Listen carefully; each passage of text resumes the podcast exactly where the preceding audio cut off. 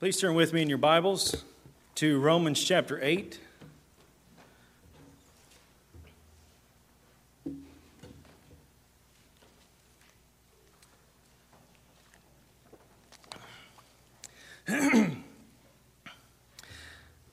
Our text for today, Romans chapter 8, verses 18 to 22. This is kind of the, the first part of this section here. We will go over the, the next, of course, uh, next Lord's Day. That takes us down through verse 25. But I did want to spend a little bit of time covering verses 18 to 22. We have been learning the past couple of weeks about the great blessing of the people of God in that we have received the adoption as sons. And as we understood that with that, with that language, that we have received the adoption as sons and we have the witness of the, the Holy Spirit in us. He says in verse 14, For all who are being led by the Spirit of God, these are sons of God. We have not received a spirit of slavery leading to fear again, but you have received a spirit of adoption as sons, by which we cry out, Abba, Father. That this is uh, what we learned was the great blessing that all the people of God receive. We notice that it doesn't say sons and daughters, and it's purposeful that it doesn't do that because it is male, female, all are treated as sons in the household. Whereas the firstborn son inherited all that the father had, in this kind of language, it is emphasizing both the male and female, those who are in Christ, are treated as the heirs of God. And what a great blessing that that is. Sometimes I think we glean over this or we gloss over it rather, and we don't really stop to consider the language of being able to come before God and to call Him Father. He is no longer our judge, but He is our Father, our Heavenly Father who cares for his children. Our Heavenly Father who loves us even in spite of the things that we've been reading about in Romans concerning our struggle with sin. And just as the Apostle Paul had given a great contrast in the earlier part of chapter 8 to, to encourage the believers not to try to question their salvation, but to understand the differences between those who are in the flesh and those who are in the spirit in order to encourage them and to give them this great news that you are in Christ, adopted as sons. But now, in our text this morning, he takes it even further to give such a great blessing to the people of God, to emphasize the great blessing to the people of God. And he does so by really personifying creation. He personifies creation in our text today, in that creation itself is longing for the day in which the sons of God will be revealed, be unveiled. The day of our glorification is what is in view there.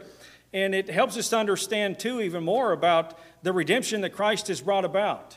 It wasn't just that Christ has redeemed us as far as humanity, but that through the blood of his cross, as Paul says in Colossians 1, that Christ is reconciling all things to himself, whether things in heaven or things on the earth. His death, his finished work includes all of creation. All of it is going to be redeemed. And it's going to be redeemed at the point in which those that are in Christ receive the culmination of their redemption, which is our glorification. And that's what Paul ties it to here. The magnificence of the glorification of the people of God is so magnificent and excellent that even creation itself desires to see that day. Because your redemption, your glorification means the redemption also, or the renewal of all creation.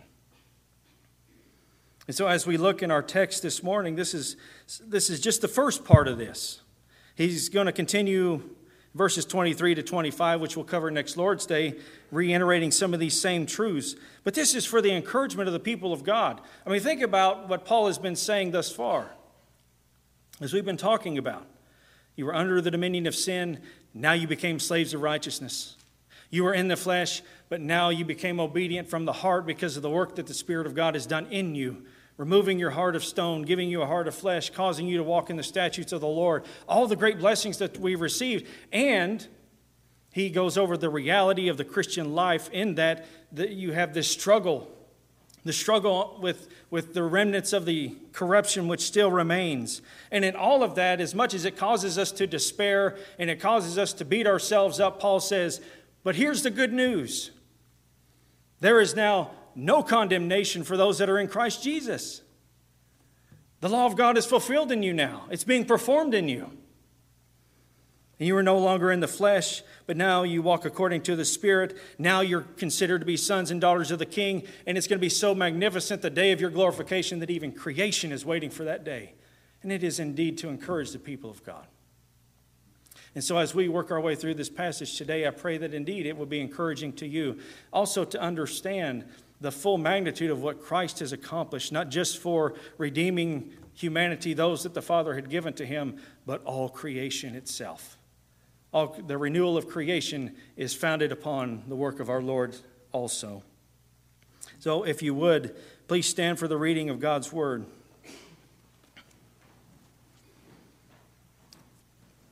This is the holy, inspired, inerrant, authoritative, infallible words of the living God. And let us give our attention to the Scripture. Verse 18 For I consider that the sufferings of this present time are not worthy to be compared with the glory that is to be revealed to us. For the anxious longing of the creation waits eagerly for the revealing of the sons of God.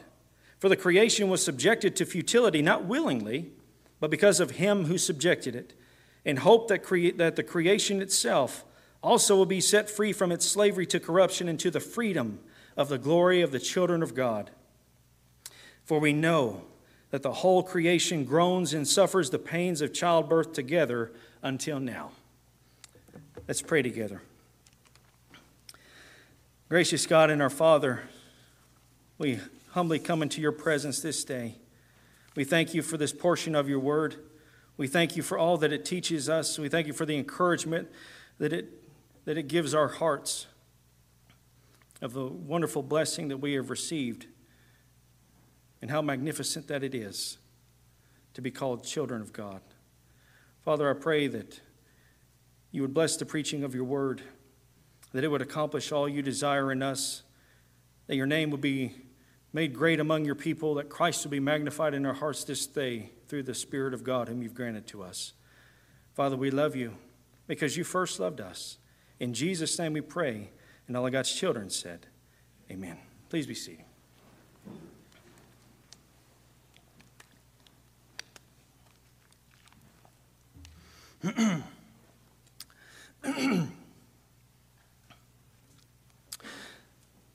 Verse 18, of course, is continuing the thought from the previous section there that we had heard last Lord's Day. Beginning of verse 16, Jason had went over with us this passage. The Spirit himself testifies with our spirit that we are children of God. And if children, heirs also, heirs of God and fellow heirs with Christ, if indeed we suffer with him, so that we may also be glorified with him. Now, continuing that thought of the suffering with Christ in order to inherit the great, glorious uh, eternity that he has for his people, he continues this same idea by saying and addressing that very thing of our sufferings. For I consider that the sufferings of this present time are not worthy to be compared with the glory that is to be revealed to us. Your translations may say, uh, the glory that is to be revealed in us. And really, I don't think it has to be one or the other because surely this glory will be revealed to us as the scriptures affirm to us that eye has not seen nor ear heard, neither has entered in the heart of man the things that God has prepared for those that love him. What will be revealed to us will be so magnificent, but also what will be revealed in us in reference to our glorification that will happen on the last day. Paul says, For I consider that the sufferings of this present time, he's convinced of this, this is his conviction in light of even the things that the Apostle Paul himself suffered. Now, you got to think that the Apostle, as he is writing to this church, he has in mind a number of things that he himself has suffered. If you go to Second Corinthians, you have him being shipwrecked and being whipped and stoned and all of these hardships that he has received. But he says that even in light of that, which most people, if we're being honest, most people are not going to endure any of those things, very little of those things. But even the Apostle Paul says of that, he considers, he's convinced of this, that they're not worthy to be compared with the glory that is to be revealed. He says that because they are temporal things. he actually he writes again in 2 Corinthians chapter 4. He says, beginning of verse 16, Therefore we do not lose heart, but though our outer man is decaying, yet our inner man is being renewed day by day. For momentary, light affliction is producing for us in an eternal weight of glory far beyond all comprehension. While we look not at the things which are seen, but at the things which are not seen. For the things which are seen are temporal, but the things which are not seen are eternal. The Apostle Paul is saying that even, even the hardships and the afflictions that we endure in this life, what is to be revealed outweighs them. It's, it's, it's almost as if he has a, a scale in his hand and he has the two plates and he's placing both of them on there the sufferings of the people of God and the glorification that is to come for the people of God. And there's not even a comparison here. The glory that is to be revealed in us or revealed to us far outweighs any sufferings that you endure in this life. This would have been a great encouragement, no doubt, for the people in Rome. Depending when Paul had written Romans here, there's a few views as to when he had written it, but we know that one of the first persecutions that began to happen to the people of God, as far as uh, from the Roman Empire, happened in Rome under Nero. The great suffering that occurred to the people of God then. But to know these words here that the glory that is to be revealed far outweighs even the martyrdom that you would endure. What an encouragement. But what about some of us who maybe don't endure those types of things? When you think of persecutions or you think of suffering, sometimes we automatically go to persecution. Well, very little, very not very many of us, rather, will endure persecution. Many believers around the world indeed do at this present time. But what other things does he have in mind here, perhaps? This is a very general word for sufferings, and it includes uh, many different things, as William Hendriksen writes, that these are sufferings in general, including pain, both physical and mental, sickness, disappointment, unemployment, poverty, frustration, any of the sufferings of this life, any of the disappointments of this life, any of the things that cause us to despair in this life, they're not worthy to be compared with the glory that awaits. And some of the other things that he could absolutely be in reference to are the things that he's already brought out to us concerning the struggle of the Christian life he has talked about already of the things that he wants to do, he doesn't do. The things he don't want to do, he does. It's sin which dwells in him. And so instead of causing himself to despair, which many times that we can because we beat ourselves up because of our failures, of that struggle that is within us, how is it that I could do this? Or how is it that I could say this? How is it that I find myself here? And that often causes us to despair, and as we've been talking about, causes us at times to doubt our assurance in Christ because we were not assured of our standing because of what we had, had done. Perhaps the Apostle Paul has that in view as well. That kind of suffering, that mental anguish which our sin causes us. Because that is universal to all believers. All believers struggle with sin. That's some sin, because none of us are without it. And we will continue to struggle with this until the day our Lord returns. But you think of those, those type of, of sufferings as well, which are universal to all the people of God. Persecutions happen in certain places and at certain times in history. We may not endure that sort of thing, but mental anguish because of sin, the struggles with sin, the afflictions that we have, the diseases that we have to contend with, or the unemployments or the poverty or the frustrations and any of that, all these things that we have to endure that get us down and that beat us up and that keep us down. And here the Apostle Paul says, But wait a minute. Even these things that you suffer in this life are not worthy to be compared because what is to come is far greater and it outweighs any suffering that you've endured in this life. It's like, how can he say that? Paul doesn't know what's going on in my life. Paul doesn't know the struggle that I had, or in this, or with that, or whatever. But in fact, he does. He's endured the persecutions, the very thing that we haven't. He's endured the frustrations and the disappointments. You read in, in Timothy of, you can almost see the frustration with the Apostle Paul of those that had deserted him. Perhaps of loneliness, struggle with sin. And yet Paul says, I'm convinced of this.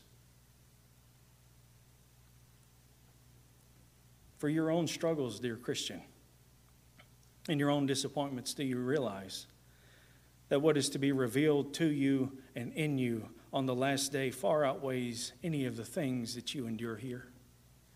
Any of the pain of losing people in your life and grieving? Do you know that what is to be revealed far outweighs any of that pain, any of that suffering? And that's why we have that sure hope. That's why we continually lift our eyes and we behold the glory of Christ and we long for the day in which all will be made right.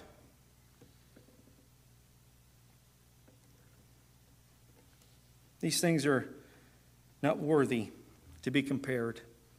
They're not to be put on an equality with the glory to be revealed. This glory, one writer says or defines it in this way the glorious condition of the blessedness in which it is appointed and promised that true Christians shall enter after their Savior's return from heaven.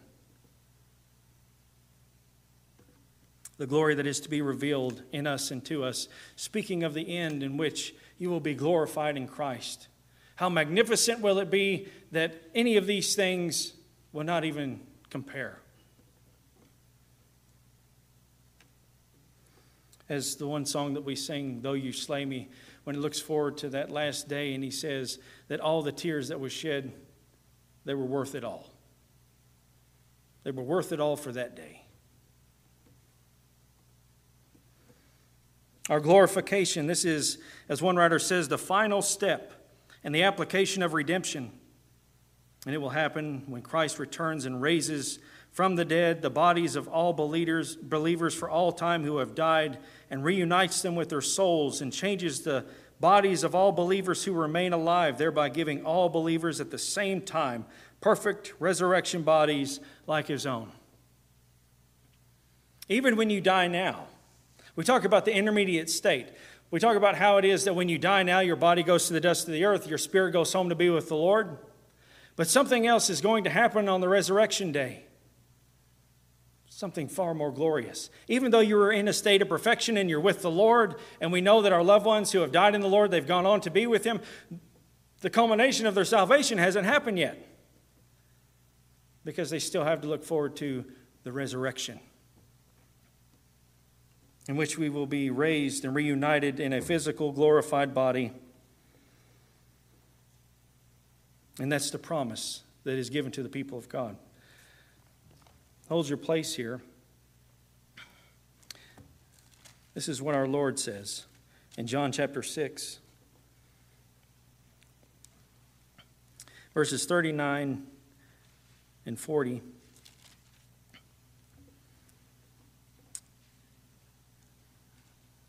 Jesus says, This is the will of him who sent me, that of all that he has given me I lose nothing but raise it up on the last day.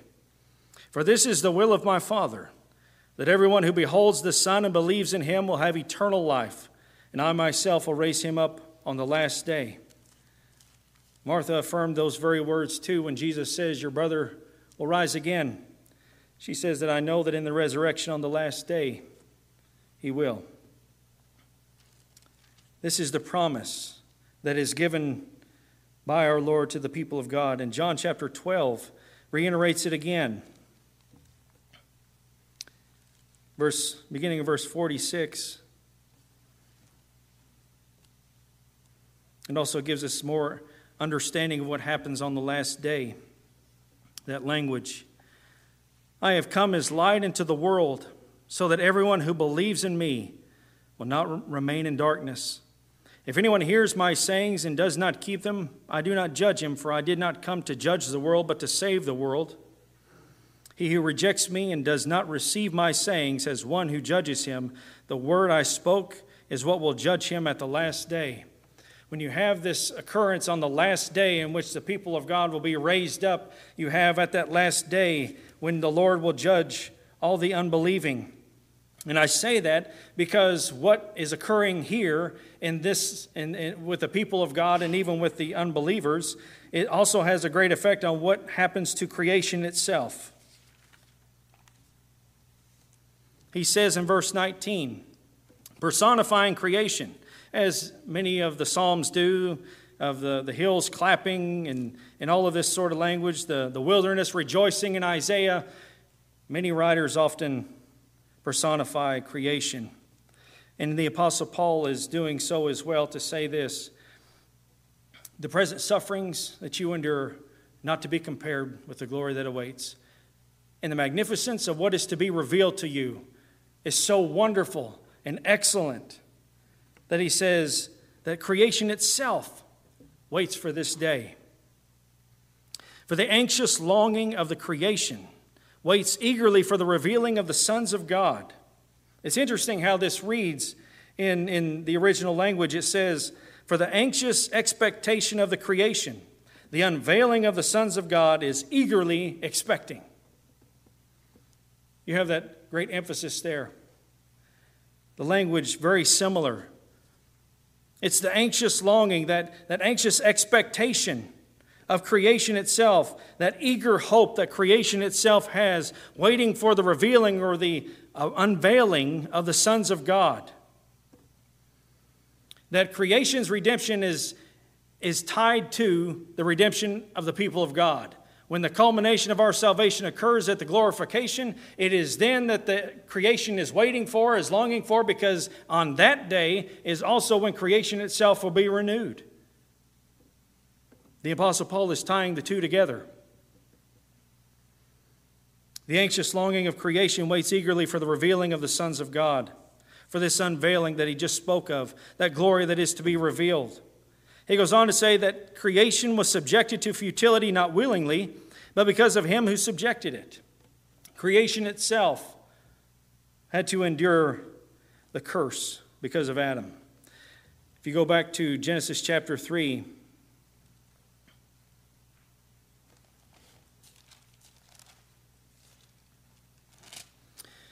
as the curse is being placed upon the woman, the serpent.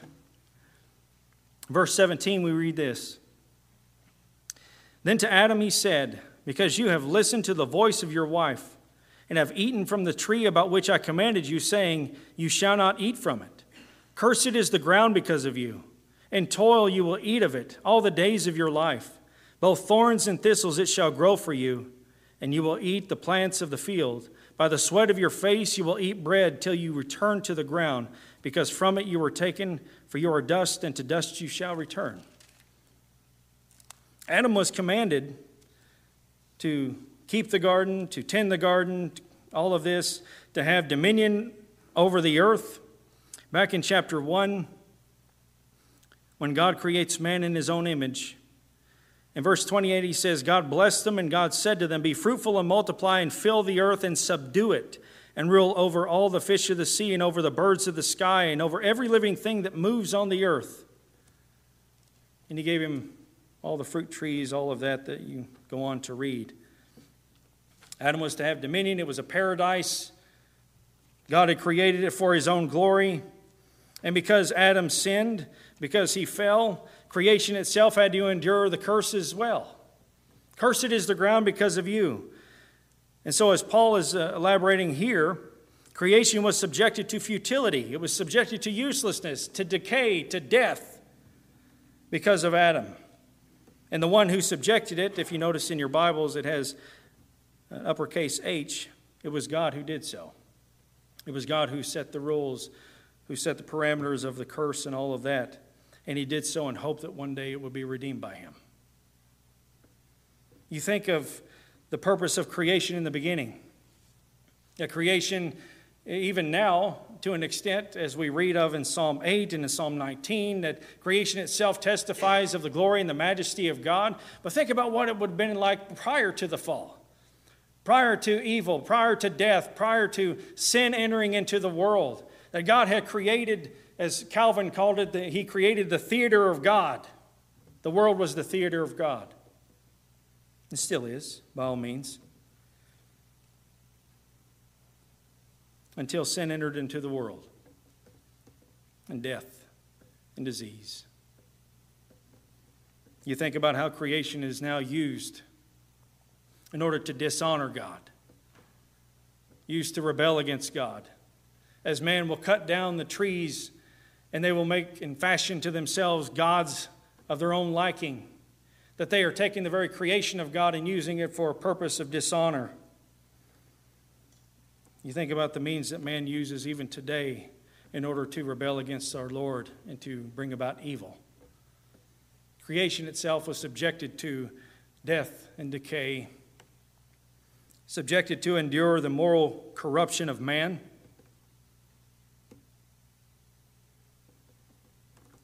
And it does.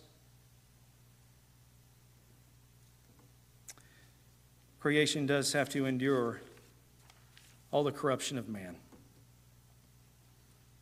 And God is the one, again, who placed the curse.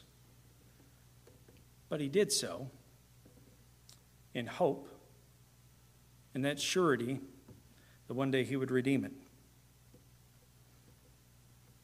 He says that creation was subjected to futility not willingly, didn't, uh, being personified again, and didn't choose to, but because of him who subjected it, meaning the Lord placed, placed creation under the influence, under the decay, under the death that it endures now, in hope that the creation itself also will be set free from its slavery to corruption into the freedom of the glory of the children of God.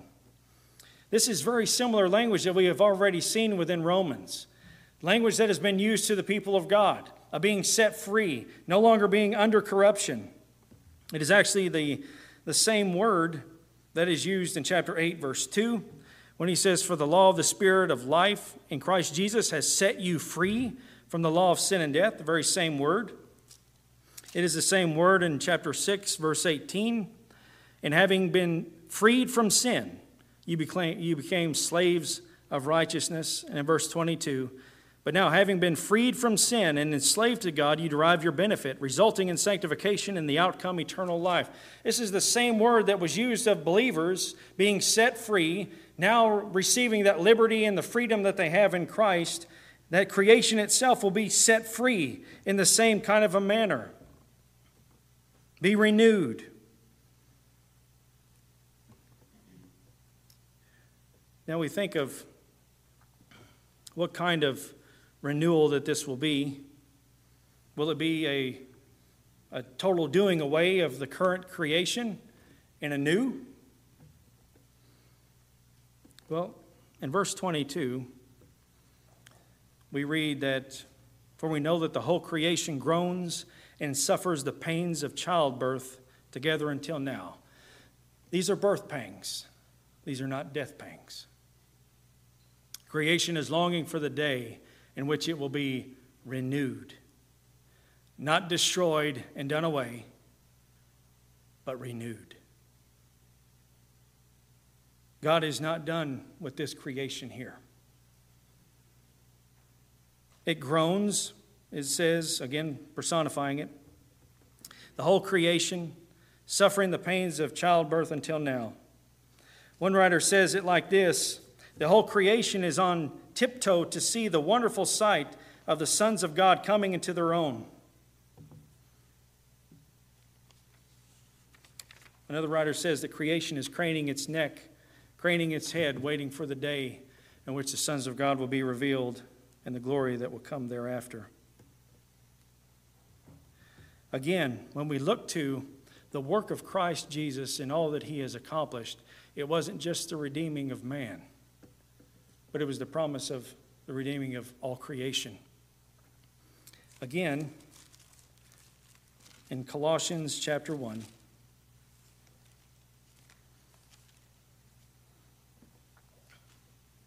Beginning of verse 19. For it was the Father's good pleasure for all the fullness to dwell in him, and through him to reconcile all things to himself. To reconcile all things to himself. Not all peoples, not all the elect, all things and through him to reconcile all things to himself, having made peace through the blood of his cross. Through him, I say, whether things on earth or things in heaven. The creation itself is going to be renewed, and it's going to be renewed because Christ Jesus himself, because of his finished work, reconciling all things through the blood of his cross, has made the promise as well that creation will be renewed. And as of right now, just as we ourselves groan, as Paul will go into later, creation itself is groaning and it's suffering those birth pangs. It's in travail as of right now, as if to give birth. It groans and suffers. One writer says, both these verbs signify that the created order has not fulfilled its purpose. The futility, decay, and frustration of the present world signal its incompleteness and failure to reach its full potential, and it's waiting for the day. Martyn Lloyd-Jones, he says, We see, we see then the unity between man and his surroundings, the creation. What happens to man happens to it. The negative has already happened, but what the apostle is about to say is that the positive is also in the plan of God. That is why the whole creation is earnestly expecting, craning its neck, waiting with eager expectation for the manifestation of the sons of God. It longs for the day. It longs for the day in which man will be redeemed. Because it is on that day. That's what the apostle is saying. It's waiting for that day because it's that day in which it itself will be renewed. It will be renewed and restored as it was supposed to have been. Here's what one theologian says. It's a little lengthy, but please listen. The earth was, the earth was originally supposed to be a source of life, but as a result of the fall, it was forced to cover the blood of the martyrs and having the dead placed within its bowels. No longer purely a source of life, the earth became an unwilling tomb for the dead. At the consummation of the age, though, the earth will give birth and issue forth the dead at the resurrection. Although the resurrection will be of both the righteous and the unrighteous, it is the resurrection and glorification of the righteous, the people of God, for which the creation longs. End quote. As the earth has become and creation has become a tomb for the dead, at the resurrection is what Paul is alluding to here. It will give birth and it will give back the dead at the resurrection. And we read of the resurrection in 1 Thessalonians 4. A very familiar passage. 1 Thessalonians 4, we'll jump in verse 13. But we do not want you to be uninformed, brethren, about those who are asleep so that you will not grieve as do the rest who have no hope. For if we believe that Jesus died and rose again, even so God will bring with him those who have fallen asleep in Jesus. For this we say to you by the word of the Lord, that we who are alive and remain until the coming of the Lord will not precede those who have fallen asleep. For the Lord himself will descend from heaven with a shout, with the voice of the archangel, and with the trumpet of God and the dead in Christ will rise first. Then we who are alive and remain will be caught up together with them in the clouds to meet the Lord in the air, and so shall we always be with the Lord. Therefore, comfort one another with these words. On this resurrection day, as Jesus says, on the last day, when he returns, and when the earth gives back the dead which are in it, no longer to be a tomb. This is the day in which the creation itself is longing for. It should be the day that we long for as well, because this is the day in which all will be made right, all will be renewed. Creation itself will no longer be under a curse. Creation itself will no longer be subjected to sin and misery and despair and wickedness. This is the day in which all of it is made right.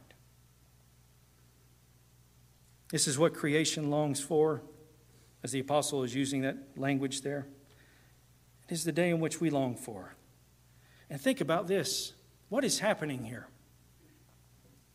If you go back and you remember what it is that Adam was supposed to have done, right? Earth, the creation itself was a paradise. Subdue the earth, have dominion over it, have dominion over all the animals, etc., etc., etc. Well, he failed to do that. But what is Christ, who is the last Adam, what is he doing? He's doing the very thing that the first Adam couldn't. And he is reconciling all things back to himself. For it is his, and it belongs to him. And as the scripture tells us, he shall have dominion from sea to sea, from the great river to the ends of the earth. He's going to accomplish what the first Adam couldn't. So it's not just the fact of us being able to receive this great and magnificent gift of uh, being glorified in Christ, and we don't know what it's going to be like. We know it's going to be like Him, that we're going to be like Him, as John says. And it's going to be so magnificent and so excellent that personifying creation, creation looks forward to that day too. And all this is to encourage the people of God as Paul is writing to them. And it's in view of the sufferings that they have in this life. Your glorification is so, so amazing. The creation is longing for the day in which to see you be glorified. This is something to, to really ponder on here. Because it seems so far away. It seems so far fetched at times. It seems so out of our minds to understand what does it mean to be glorified. You know what? We don't know. We have no idea. And that's okay. Because the only thing that we need to know is that Christ is the one who's going to raise us up. Christ is the one who's going to clothe us with his glory, and it's going to be Christ in whom we will finally be able to see and to have fellowship with for all eternity. This is a day to look forward to. This is a day in which, if creation longs to see this day, then you should too. If creation is longing for this day, and even the Apostle Paul is saying, your sufferings don't even compare. How do you view your sufferings? In the present, you who are in Christ, as you look towards the day in which all will be made right. Because you know what we do? We look at our sufferings and our frustrations and our afflictions and all the pain that we endure, and we say, This is just so much, I can't, I, I can't bear it. And what is he saying? Stop looking at it, but look to Christ and look at what you have. Look at what's coming. Because it's so grand and so amazing. That's what the Apostle Paul is saying to you. Look and behold the majesty of Christ and long for the day in which he will return. As you endure your sufferings, and yes, it's tough. We have our tough times and we, we, we are overwhelmed, it seems, at times. But, dear Christians, stop looking at what is going on in your life and the frustrations, but look, at, look to Christ. I love what Mike Abendroth said. He said, he said that when it comes to counseling people, and when they come into his office and they need counseling, you know what he says to them? He doesn't say, Well, since this is your problem, then let's look at this particular thing here. Or if this is what you're enduring, let's look at this particular thing over here. You know what he says? Hey, I give them more of Christ. Doesn't matter what they're going through, I give them more of Christ. Because Christ is the one who brings healing. Christ is the one who brings the encouragement that we need and the comfort to our hearts because it reminds us this is temporal. This isn't all there is, dear Christian. For there is far greater things for you in Christ. Do you long for that day? Do you long to see that? For that to be fulfilled, finally, for all to be made right. Because the Apostle Paul is telling you that your sufferings, they're not worthy to be compared with what your Lord, who purchased this redemption for you, what he has for you. And we will stop there. And we will pick it up next Lord's Day to finish out this section. But, dear friends, think of this. Think of the great price that Christ paid in order to give you this gift of salvation. He lived for you, He died for you, He rose again to give you the promise of eternal life.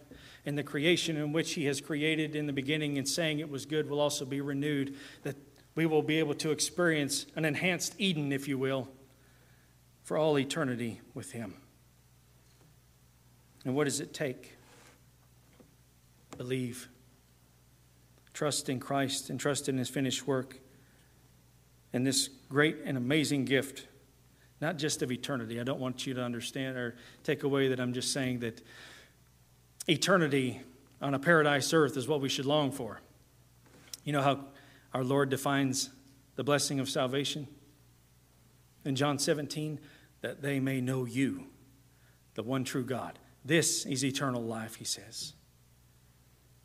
So, the great blessing that I'm speaking of is to know Christ, to be loved by Christ, to be made his own possession, and it's through believing in what he did. The other things are great perks that the people of God are privileged to experience at his appointed time. But let's pray together. Gracious God and our Father, thank you for this portion of your word. Thank you for, for this great hope that we have. As creation longs for it, we eagerly wait as well, longing for the day in which we will be renewed, be glorified in you, and all will be made right. Father, help us that we don't look at our own sufferings in this life, that it takes away the joy of what is to come. Father, help us each day to be reminded of what you have done for us, that we retain the joy of our salvation even in times of sorrow. Thank you, Father, for that peace that you grant to us that surpasses all understanding and for the joy that no one can take. Father, Thank you so much for Christ and all that he did. We long to, to be with you. We know it's at your appointed time. But in, in the time that we do have, Father, help us, remind us, and encourage us to look forward to the day that you make all things right. Father, we love you because you first loved us. And it's in Jesus' name we pray. And all of God's children said, Amen.